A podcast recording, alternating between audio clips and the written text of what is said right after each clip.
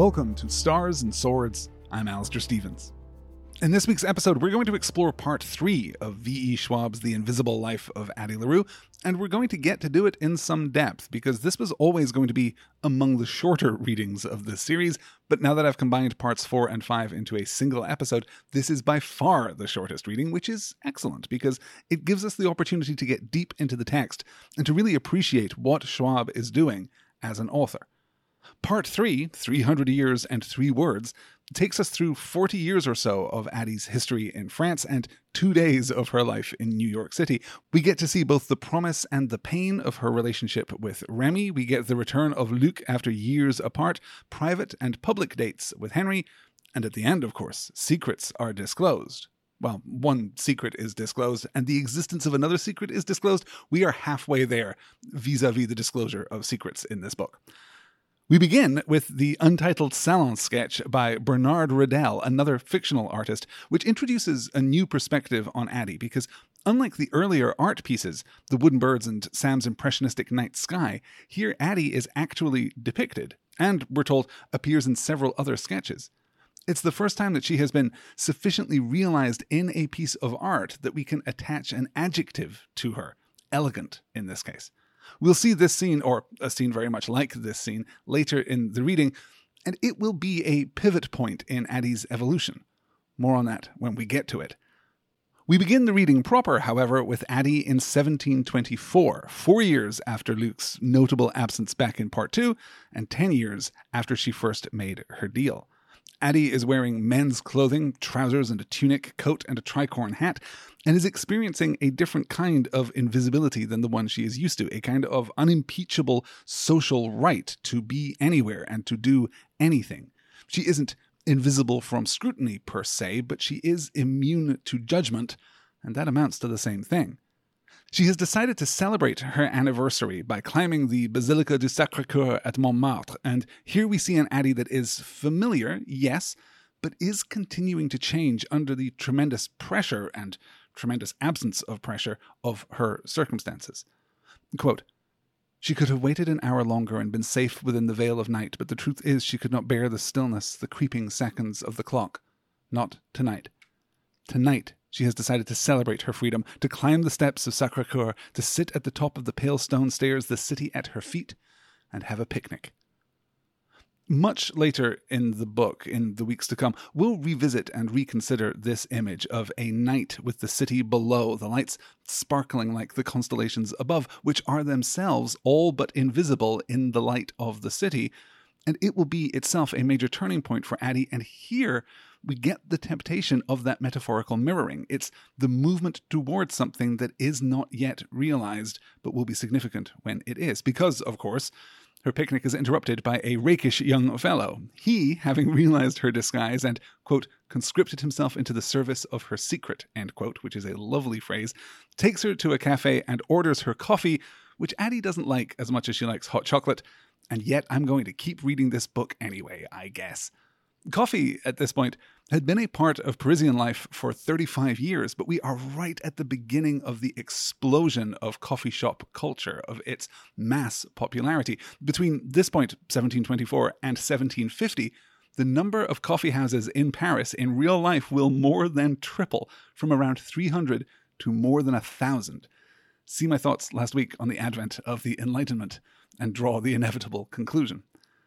This is the introduction of Remy Laurent, who makes an immediate impression both on us and on Addie, although there's clearly something else on her mind. She compares how well his name suits him, far better, she says, than Adeline ever suited her. But who calls her Adeline? She deliberately left that name behind 10 years ago, choosing to refer to herself as Addie, but Luke always calls her Adeline, and this is their night, even if she is resigned to his absence, or is at least adopting the posture of one who is resigned to his absence. There is a part of her that is anticipating him or expecting him despite herself, wanting him despite herself? And if so, wanting him in what way? Remy, by the way, is wholly fictional, though there was a boyishly handsome actor by the same name who played the son in the original La Cage aux Folles and died in 1989 at the age of 32. from HIV related illnesses. It is possible, therefore, that there is a reference here to that sad story. We move then into the cameo from Voltaire, who is presented as Synecdoche for all of the elite intellectual artistic salon culture that Addie is about to experience. And honestly, it's taking all of my willpower not to just turn this into a Voltaire podcast for the next 40 minutes or so. Instead, I will satisfy myself by saying that this is a curious time in Voltaire's personal history for him to appear in the story, for him to be regarded by the story as the Voltaire that he will come to be in the years to come. He's only 30 years old at this point, and though he has certainly already made a name for himself, his first play, an adaptation of Oedipus, has earned him already a medal from both Philippe, the Duke of Orleans, and the Regent of France for Louis XV, who was then only seven years old, and from King George I of Great Britain.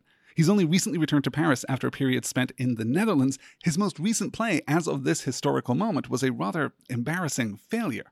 But none of that matters because the book isn't concerned with the history. Rather, this book, and Remy specifically, is doing what the 19th century author Victor Hugo referred to when he said, quote, To name Voltaire is to characterize the entire 18th century. Indeed, between Voltaire and Rousseau, who will show up in a cameo later in this reading, you can encapsulate much of 18th century French thought and art. At the very least, these are the two men who Louis XVI imprisoned after the French Revolution and awaiting his execution. Voltaire and Rousseau were the two men he blamed for the quote unquote destruction of France. More importantly, in the here and now of the story, Remy has good and right opinions about the education of women and about the value of literacy and literature. Here, Annie gives us another nod of appreciation that we are reading this novel correctly. Quote, she thinks of the fairy tales her father told her growing up, the stories Estelle spun of old gods. But this novel that Remy speaks of sounds like it encompasses so much more. You'll note there that the novel is not a fundamentally different thing than the fairy tale, it merely encompasses more. And in the end, it isn't Remy's boyishness that charms her, or his love of literature, or even his defense of women. It's that he left his home out of fear of the same fate that Addie fled. Quote, This is where the thinkers are. This is where the dreamers live. This is the heart of the world and the head, and it is changing. His eyes danced with light. Life is so brief, and every night in Rennes I'd go to bed and lie awake and think, there is another day behind me, and who knows how few ahead. It is the same fear that forced her into the woods that night, the same need that drove her to her fate. And this is important this recognition of kinship, of shared spirit, of shared fear. This will be important because it will be a major factor in some of our discussions later, discussions which are drawing ever closer. Addie asks Remy to accompany her back to Sacre Coeur to enjoy her picnic, not because he is handsome or because he protects her secret or because he speaks well or has a romantic soul. It is because she is reminded of herself. Specifically, she recognizes that same need. I'll expand on that in just a little while, but it seems to me that this is one of the ways in which the invisible life of Addie LaRue is quietly, almost invisibly, in fact, revolutionary. From there, we cut back to the present and the endearing account of Addie wasting two days until it's time to be with Henry again. The note about her fixing her hair got me wondering for the first time can Addie leave a mark on herself? Can she write on her skin with lipstick, for example? We know from the next page that other people can apply makeup to her. Presumably, she can apply makeup to, if we make the assumption, and this is a philosophical minefield, that the application of makeup and the decoration of skin is semantically neutral, that it carries no meaning, which I'm not at all sure that I can co sign. Could Addie, though, get a tattoo? Would those marks fade, or would they be enfolded in the ongoing fading of her? Again, these are the kinds of you know comprehensive schematic questions that the book doesn't care about and doesn't address, but that doesn't stop an inquiring mind from wanting to know. Addie passes the time and finally makes it to the bookstore, afraid that this hope will be taken away from her, afraid that, quote, the cracks have filled back in, the curse sealed around her once again, end quote. Henry, though, does remember her, and Henry is perhaps never warmer, never more natural, never more likable than when he is interacting with Bea. The joke here about Bea sprinkling catnip in the horror section, presumably to encourage jump scares in the people browsing that section, it's the best. It's a funny idea. It's a cute reference, of course, to the cat scares of movies like Alien. It speaks eloquently of character. And the intimacy of delivery is extremely suggestive of Henry and Bea's relationship, which I adore. For all that this book is about the sweep and the arc and the intensity of the broadest brushstrokes, for all that this book is a melodrama, we should pause to recognize that these small moments of realism and authenticity illuminate that main story. It is skillfully done. We introduce what will be Bea's recurring introductory element, I suppose, that Addie has a timelessness, that her face belongs to another time, and then we're off on the date with Henry, who is all winks and lopsided grins and mischief.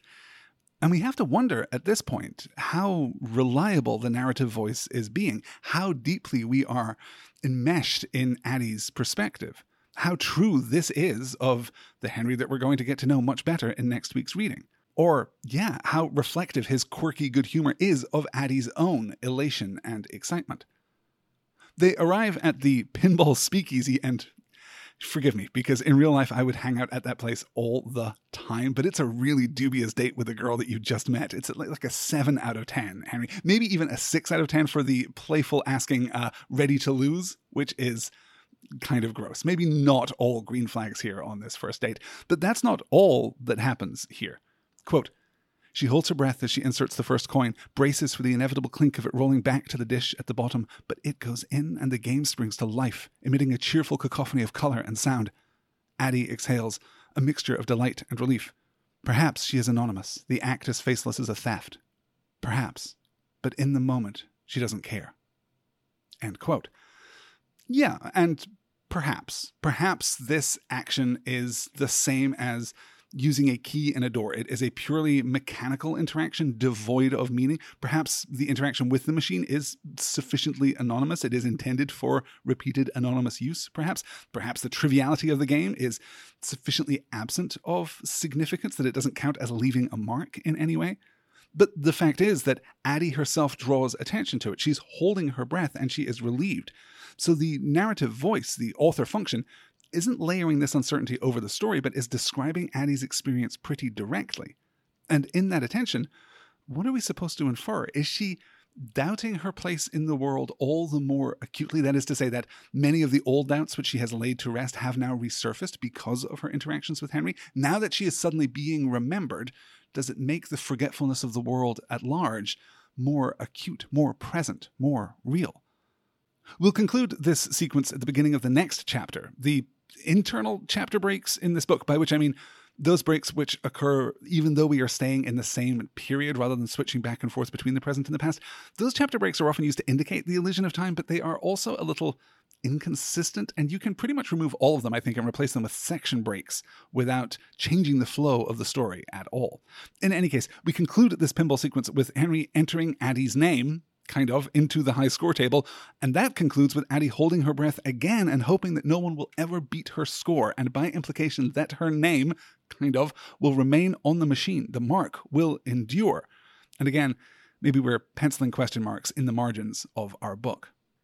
I didn't mention, by the way, but the details of Addie's date with Henry are pretty authentic for the real life New York City. They could indeed catch a train to Greenpoint in Brooklyn, which is where the Sunshine Laundromat and Pinball exists in real life. The link will be in the show notes. And then it is a 25 minute walk to the Nitehawk Cinema in Williamsburg, which is showing, as of the release of this podcast, the Bob Marley documentary One Love, the Ethan Coen movie Drive Away Dolls, and two blocks of Oscar nominated short films. And it does indeed have a cocktail service. So it's that kind of place, which is cool. But all at once, Henry gets out of his seat and starts pacing in the lobby, asking, we can only assume rhetorically, if Addie ever feels like she's running out of time. And Addie remembers that urgency, though she hasn't felt it for hundreds of years, and we get here fragmentary echoes of lines from earlier in the book. Quote, Blink and half your life is gone. I do not want to die as I have lived, born and buried in the same 10 meter plot. That first line is given by the narrative voice during the first meeting with the darkness, right before Addie says, I want more time. The second is the first half of I do not want to die as I've lived, which is no life at all, which is dialogue from Addie to the darkness delivered a moment before that previous line. Born and Buried in the Same 10 Meter Plot is taken from Where Everyone is Born and Buried in the Same 10 Meter Plot, which is taken from the narrative voice's description of how time passes in Villon prior to Addie's engagement, when Addie wants to be a tree rather than be engaged to Roger. And it's interesting here that we are moving backwards in time from the deal and the darkness to the beginning of their encounter to the morning of the wedding day. Addie isn't simply recognizing this feeling from Henry, she's reliving it. She's sinking into her own memory, moving backward to the moment of utmost urgency, which is, interestingly, not the action, not the deal, but the need, the idea that sparked it. So, casually, yes, I would say this is some pretty red flag behavior from old Henry, particularly snapping at Addie in the lobby of the movie theater, which isn't cool. But once again, Addie is recognizing herself in another. In this instance, she's recognizing her fear, her desperation, her claustrophobia in Henry. And the choice to take him out of the Nitehawk and go in search of something new isn't so much about him as it is about her. And there's an odd mutuality to this that I haven't been completely able to extract or to unpick. Because, of course, he hasn't seen North by Northwest before. So this is a new experience for him. He is freaking out about something that is tangential to his claim, but not completely encapsulated by his claim. Addie pulls him out from something that she has experienced before to something that she has experienced before, but that reframing seems to be sufficient. We might wonder to what degree Henry is, through the sequence, less of an independent character and more of an externalization of Addie's own emotional state. That is, how much is he merely an attractive vessel within which Addie can recognize herself? And that is an incredibly loaded and important question for the rest of the book. And I say that with no condemnation because I think it's a fascinating perspective on romantic relationships, particularly a romantic relationship for a person as unique as Addie. Being accustomed to leaving no mark on the world means we can assume that she rarely gets to recognize herself in anything. This is going to be a major element of her relationship with art, as we can already see through the curated pieces at the beginning of each part of the novel. It seems as though there's something similar happening here with Henry and in the past too with Remy, to whom we now return. They flirt and they walk and they picnic at Sacre Coeur, and we get this interesting, important distinction, I think. Quote, Anna, Remy echoes, tucking a stray lock behind her ear. It suits you. She will use a hundred names over the years, and countless times she will hear those words until she begins to wonder at the importance of a name at all. The very idea will begin to lose its meaning, the way a word does when it's said too many times, breaking down to useless sounds and syllables. She will use the tired phrase as proof that a name does not really matter, even as she longs to say and hear her own. There's a certain philosophical perspective that we might seek to extract from that. There's certainly an explicit duality between what Addie hmm, believes and wants to believe or says, but secretly, you know, harbors in her heart. I'm not quite sure how we can unpick that just yet. And certainly, if we note it now and move on, we'll have more fuel for that fire in due course. Suffice it to say for now that Addie inherently considers herself, as she should, a special case we get to the charmingly self conscious gender play between Remy and Addie, with him first walking her home, then her walking him home. And there's a landmark now in Addie's invisible life her first satisfying, positive sexual encounter. And while it's lovely, there's also a thread here that connects us back to the Nitehawk movie theater 300 years away. Quote, so much easier than corsets, he murmurs, kissing the skin of her collar. And for the first time since those nights in her childhood bed back in Villon, Addie feels the heat rising in her cheeks, across her skin, between her legs.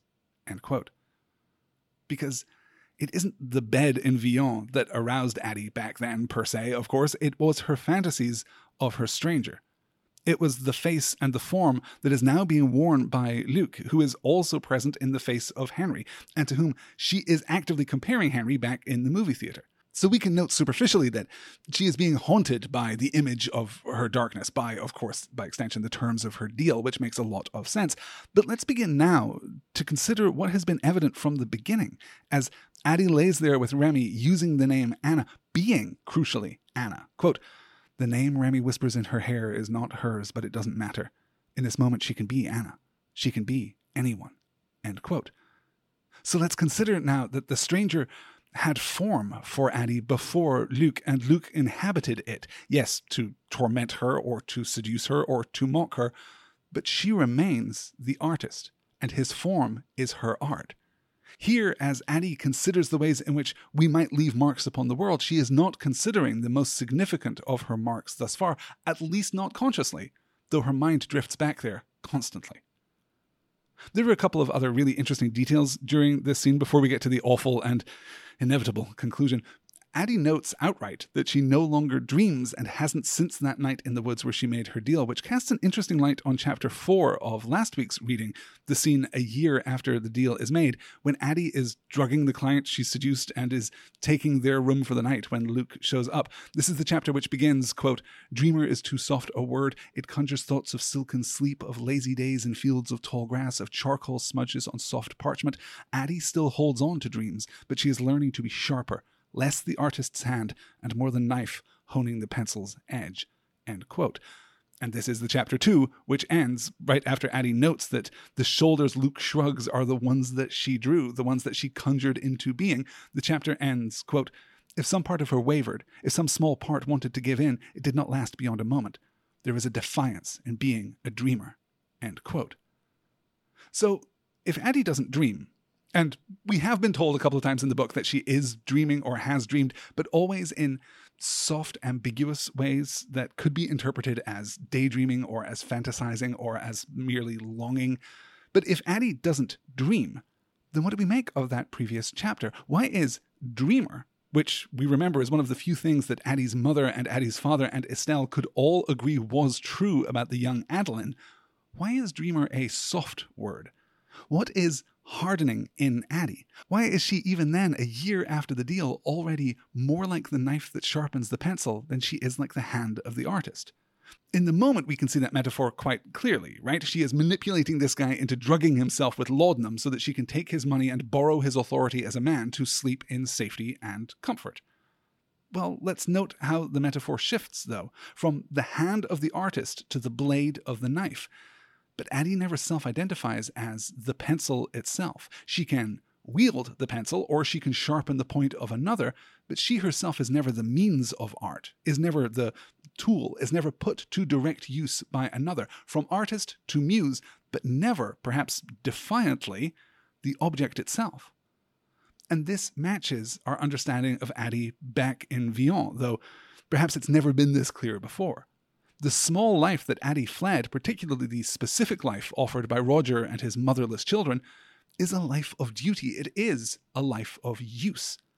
And in a sense, all life in a society must encompass some sense of use and utility. On some level, there are always things that must be done to facilitate everyday life that are never going to be themselves enjoyable. Though, here too, I'll gesture toward my discussion on capitalism and productivity last week and mark the need of balance between utility and well, well, what? What to Addie is the opposite of being put to use? That will remain, I think, an interesting area of discussion. Ultimately, although the book affirms Addie in her personal philosophy, as it should, as close as we are to her point of view. This is one of the ways in which it pushes back against that philosophy as a comprehensive and complete worldview, because you can be an artist all you want, or you can be a muse all you want, but if there aren't pencils, then nothing's getting done. Nothing is created. Though, again, that too is a thought for later in this book. Damn this book and its late reveal structure. For now, though, we can ambiguously either see Addie as the hand of the artist or as the sharpening knife, but we see her in the manipulation of the pencil, right? The man in the room, now passed out on laudanum. She may not feel good about it, but she certainly doesn't feel bad about it. She refuses, however, to be used in a similar way by Luke, to be manipulated, to be made the implement, the tool, the pencil. She will put to use, but will not be put to use. And this is our clearest perspective on Addie as a person so far. And it's nothing less than brilliant. But let's look back to the dreams. What is the defiance that we find then within the dreamer? What is its root? The answer here, and to bring together these two strands of thought, albeit somewhat inelegantly, I think can be found in Addie's dreams themselves. From part 1, chapter 5, quote, he is, after all, only a figment of her mind, a companion crafted first from boredom and then from longing, a dream to keep her company. And from chapter 9, The Making of the Deal, quote, the voice spills from a perfect pair of lips, a shadow revealing emerald eyes that dance below black brows, black hair that curls under his forehead, framing a face Adeline knows too well, one that she has conjured up a thousand times in pencil and in charcoal and dream. End quote the stranger is the only specific dream attributed to Addie in this book. Besides this, the only other elements of dreams which the narrative mentions are of non specific freedom. And if Addie's dreams are of the stranger, then we might wonder how they give her defiance. And we might wonder why she doesn't dream now in a world in which her stranger has been taken over by the darkness, although even as I say that, I realize I may be answering my own question. And if, in all of this, you sense that there is a balance at the heart of this book that might be shifting beneath our feet, but which will not be revealed for a good long time yet, then I'm right there with you. We're not moving as quickly through this week's reading as we ought, which is what happens when we have the luxury of sinking into the text and performing some real close reading, but we can't leave Remy behind before noting another instance of the narrative voice leaving ambiguity, leaving Addie's actions open to interpretation. This is from the end of the chapter after Remy has woken in the middle of the night and Addie has already been forgotten, and the genuinely awful moment when he hands her the money. Quote, Something catches her eye. A bundle of paper askew on the floor. The booklet from the cafe the latest of Voltaire. Addie doesn't know what drives her to take it. Perhaps she simply wants a token of their night, something more than the dreaded copper in her palm. But one moment the book is on the ground, cast off among the clothes, and the next it is pressed to her front with the rest of her things. Addie claims not to understand the reason why she steals the book, which at this point we know from her time in the cafe the previous evening she can barely read, but then points directly at the explanation. It's not the money. The money is given in the relatively good hearted assumption from Remy that, that she is, in fact, a sex worker. She takes the Voltaire to prove that she is not. She takes it to demonstrate that women can be more, that with the intent, conscious or unconscious, of quote unquote improving herself, she is creating distance between that assumption and her real self. And I read this as being consistent with, as being similar to the kind of urgent self improvement that people undertake all the time after a relationship comes to an end, particularly if you are the one that has been broken up with. Many of us strive in those moments to transform ourselves, to seek affirmation and accomplishment, yes, but also to be redefined in order to create emotional distance and separation and distinction. I can't be heartbroken because the person who got dumped couldn't make sourdough or speak Italian or blow glass or bench 200 pounds. I'm a completely different person now and are thus demonstrably emotionally fine. Poor Addie. Back in New York, Addie takes Henry to the fourth rail, and the joke here that the New York subway system runs on three rails, thus there is no fourth rail, is maybe a little undercut by the existence of places that do use a four rail train system, including notably the London Underground, but it still works nonetheless. The club is fictional, but inspired by real life bars and clubs in other abandoned subway stations throughout New York City. The club is also, we learn, the fruit of an idea seeded by Addie herself and that might account for the difference between Hitchcock at the Nitehawk and this club. The intensity and immediacy of the present tense narrative voice has perhaps never been more effective than in the sequence, though I will argue that it is even more effective later in today's reading, right at the end of today's reading. But here it creates a perfect match with that disjointed tangle of action and, and just overwhelming existence, the overwhelming existence of the music and the dancing and everyone around them. The fairy girl singing, of course, her hair arrayed like a crown is another powerful fairy tale element, making it clear that this club is something like the realm of fairy itself, a space which exists outside or alongside the real world. The fact that it does not exist and is populated by fairies is very compelling. It's seductive, it's dangerous, and you emerge, if you emerge at all, transformed. And that reading is all but confirmed with the explosive release of emotion, the reflection of that emotion in the natural world when they stumble out into the night. Henry laughs, and the storm begins. They're renewed by their experience, and then renewed again by the rain. They descend into the primal and are then cleansed of that descent and restored to humanity, to civility. Henry kisses Addie, says her name, and she is immediately aroused. Quote, the sound sends sparks across her skin, end quote. And all at once they're back at Henry's place. Quote, and then they are on the bed, and for an instant, only an instant, she is somewhere else, somewhen else, the darkness folding itself around her, a name whispered against bare skin. But to him she was Adeline, only Adeline, his Adeline, my Adeline. Here now, she is finally Addie. Say it again, she pleads. Say what? he murmurs my name. End quote. And if we're still unsure of the subtext, well, here it is, made text, made explicit. And I don't want to suggest that Henry is incidental to these proceedings or that Addie's feelings aren't good and strong and virtuous, but we have to acknowledge that this, again, is Addie taking pleasure in the affirmation of herself. And here, to make it even more clear, she's taking pleasure in the claiming of herself and her new name in the rejection of her old name. She's taking pleasure in the image of her stranger in the form of Henry, in the rejection of the image of her stranger in the form of Luc. I'll note here too that this week's reading, particularly in combination with next week's reading, makes it clear that Henry's effectiveness in the story, his his appeal, is directly proportional to how deeply we are in Addie's POV. The closer we are to her, the better he works. And the further we are, well, we'll see next week. From there, we're back in Paris, in the direct aftermath of the scene with Remy, now out on the street as Addie walks, and all at once, after four years, Luc is there with her. We get the direct connection between Adeline and Anna, two names which do not belong to her, and we get the rejection of Luc's offer, triggered by his own smug expression of victory.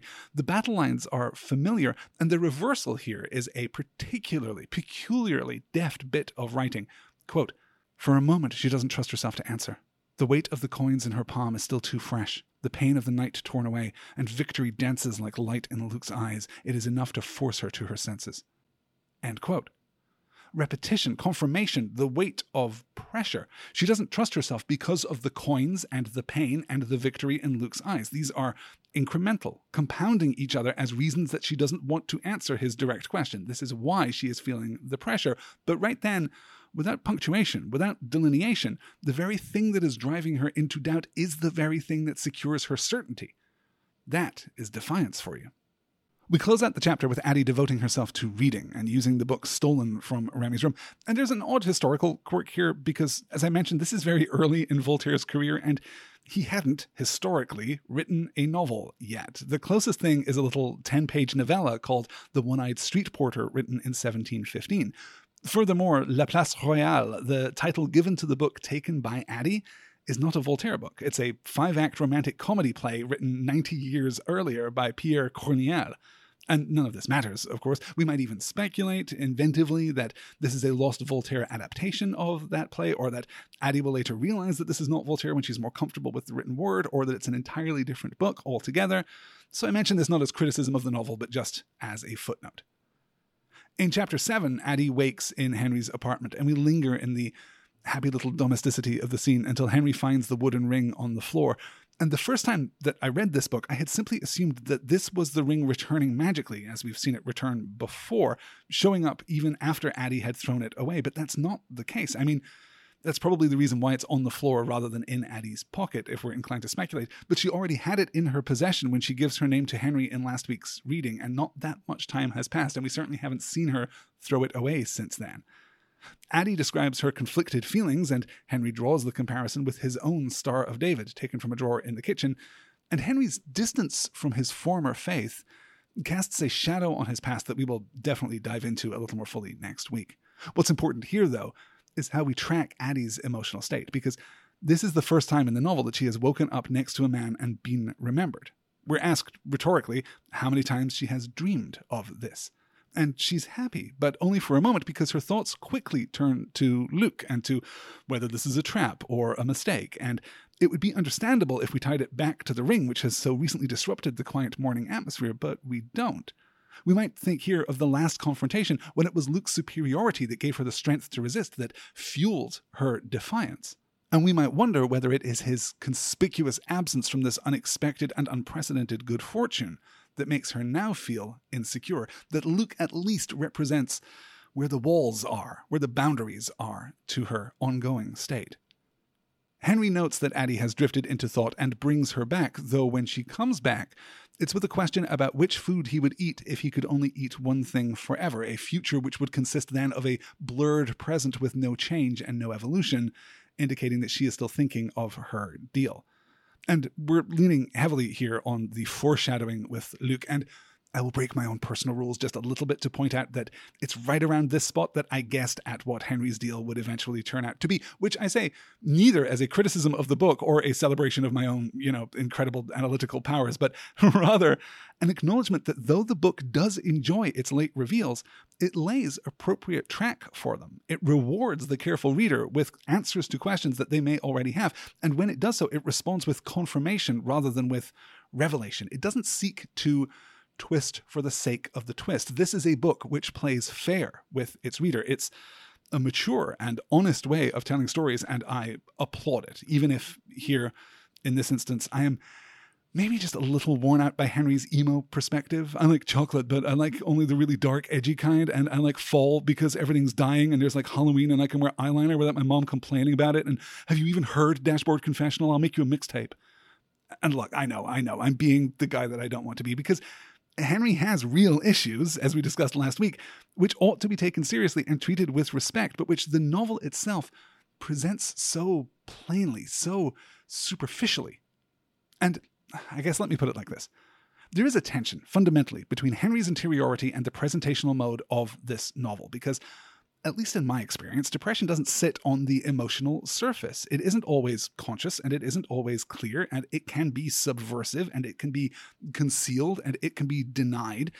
But the expressive style of this novel, the presentational mode, the emotional tone, doesn't allow for that kind of emotional subtext. It doesn't allow for there to be consistent space between what is said and what is meant. So there's no interpretation to be done on what Henry says to Addie during this sequence. It's just right there in front of you on the counter. And to be fair, the same is true for Addie. Little Miss, I like breakfast and springtime and beginnings because beginnings are all I have. But Addie's emotional state is metaphorized into the shape and the structure of the story. And Henry's isn't really metaphorized at all. It is clinicized, it is distilled, it is represented only by itself, which inevitably makes its expression somewhat blunt and obvious, even if we weren't already and naturally more in Addie's perspective than we are in Henry's. So it's not just subjective taste that makes Henry's depression a problem in the story, it's that the depression itself is somewhat incompatible, or at least generates a definite and observable friction with the narrative style of the novel itself. So when it is expressed, it's often expressed in exactly the kind of semi performative, superficial way that we associate with teenagers taking emotional depth out for a test drive. In any case, this is when we get Addie's investigation of Henry's apartment and her active, conscious search for some clues as to who this guy is. And there's a lot of lovely detail here, even if he comes off perhaps as something of a dilettante. And there's a loveliness to this, particularly to the end of the chapter in which Addie wonders aloud, Who are you? Because it would be easy for the author to plant exactly the right objects and to hand Addie exactly the right inferences in order for her to paint an accurately sophisticated picture of this young man. But that's not emotionally real, and people are more complicated and contradictory than that. In the next chapter, Addie and Henry picnic on the varied cuisines of the world, then pick up dessert and head to Bea's dinner party. The bakery is particularly interesting here because it isn't just another hidden place in New York City, like the Fourth Rail, for example. It isn't just another opportunity for Addie to demonstrate her strange worldliness because it's more intimate than that. It is France. It is French, both in terms of the language and in terms of the culture. It feels like home, and that makes it more intimate. It's not Addie exploiting her knowledge of New York City, it's Addie taking the first step toward connecting her authentic self to Henry.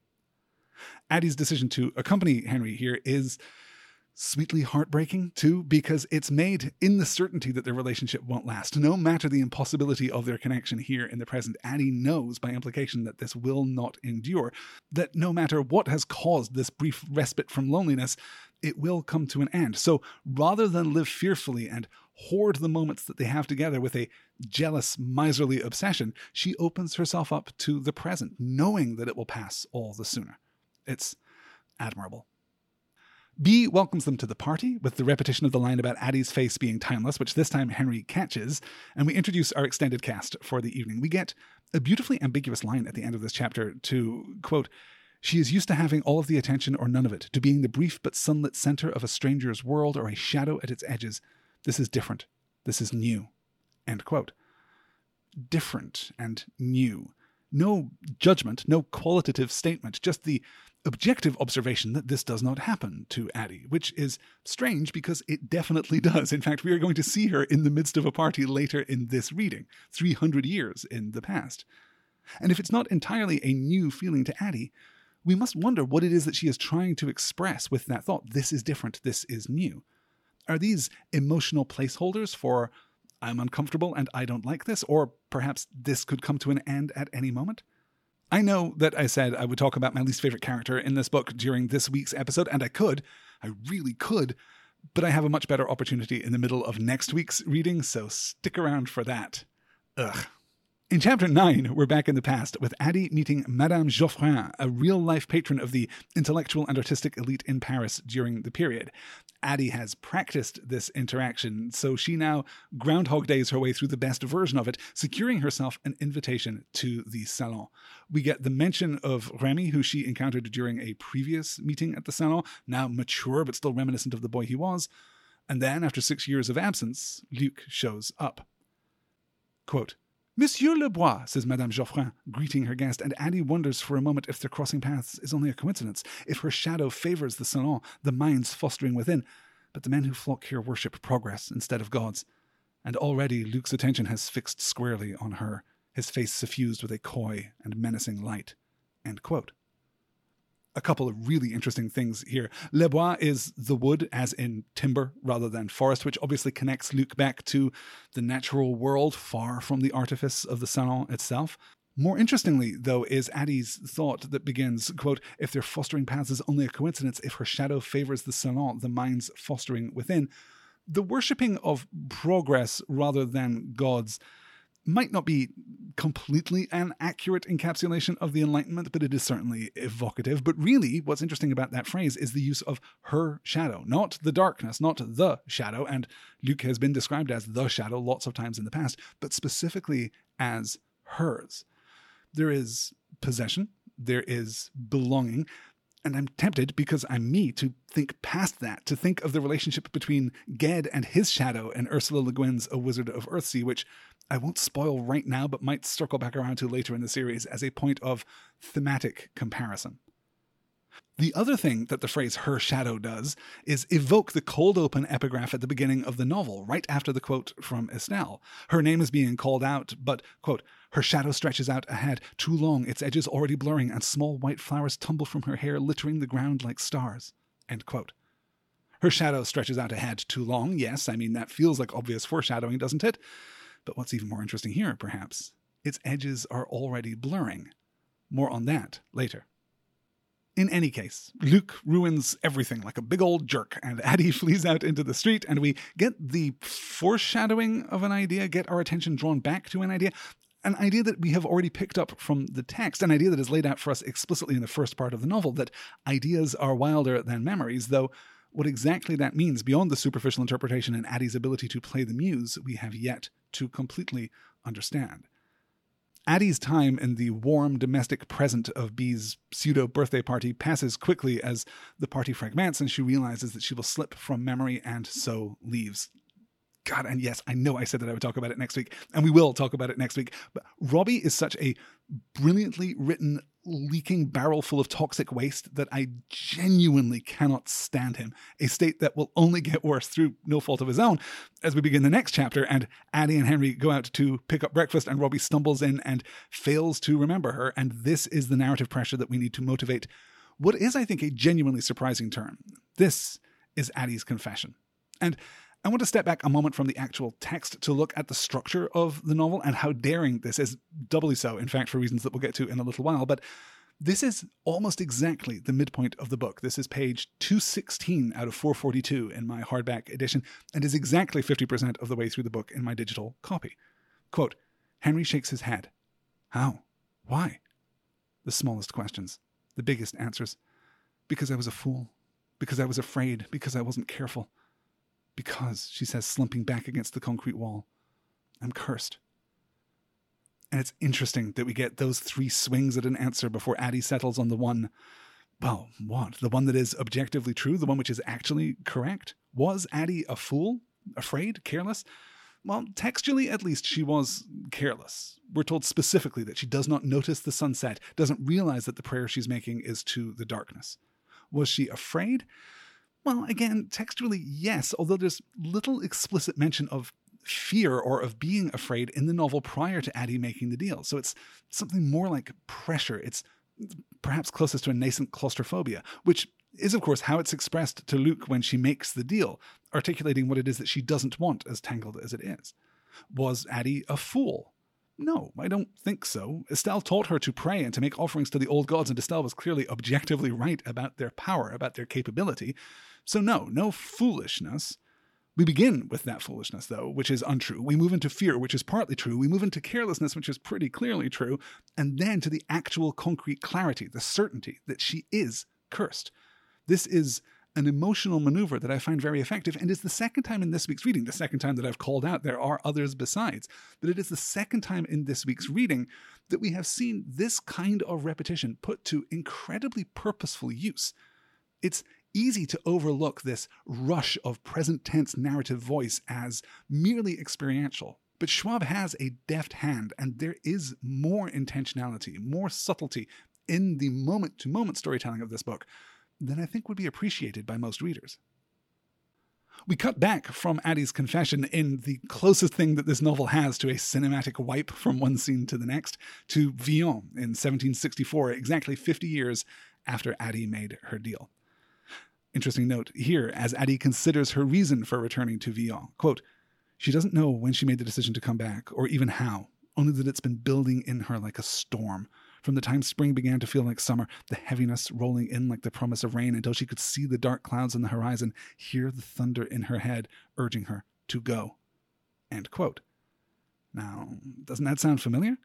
Isn't it at least a familiar kind of metaphorical turn? Who else do we know who suffers from storms like that? And if we were to speculate about the reasons for Addie's return to Villon, if we were to attribute those reasons to some wild seeds which had taken root in her imagination, and if we were to guess, probably accurately, who had planted those seeds, well, might we see something of a similarity between this moment in Addie's mood and Henry's condition?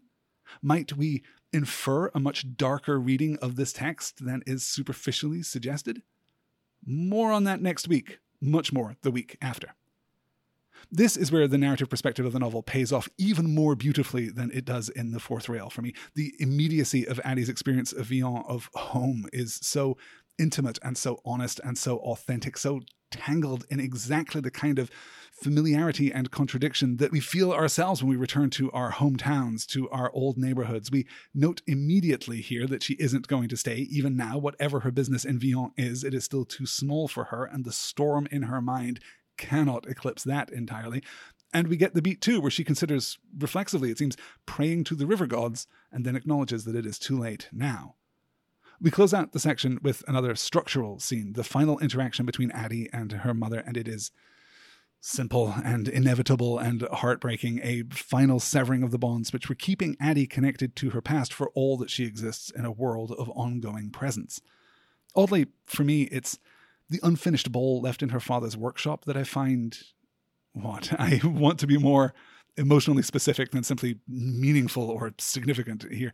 There, there is something about the work left undone, the art left unfinished, and not just unfinished, but then left unfinished, left to simply persist in its incompleteness, in the slow collapse of this home, this house. It was important to her father, but is so unimportant to everyone else that it hasn't even been cleared away. Never mind completed, right? Never mind respected.